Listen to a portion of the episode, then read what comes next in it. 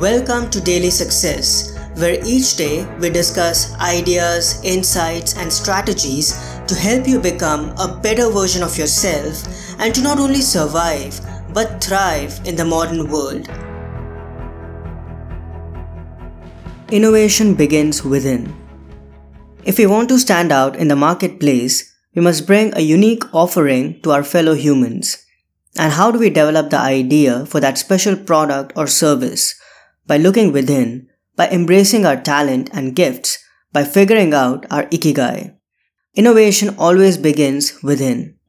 In order to be an exception, you must first know yourself and what drives you. You must find your why and act in accordance with that. In other words, the first step to making an outstanding contribution to the world is going within and knowing what you stand for.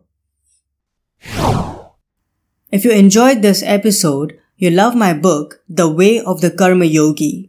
This book is a distillation of the fundamental success principles that will guide you to live a meaningful and fulfilled life with respect to work, relationships, and beyond. This easy to use, step by step guide allows you to bring consistency in your actions and inspires you to progress forward, leaving mediocrity behind. Just go to books2read.com forward slash karma dash yogi.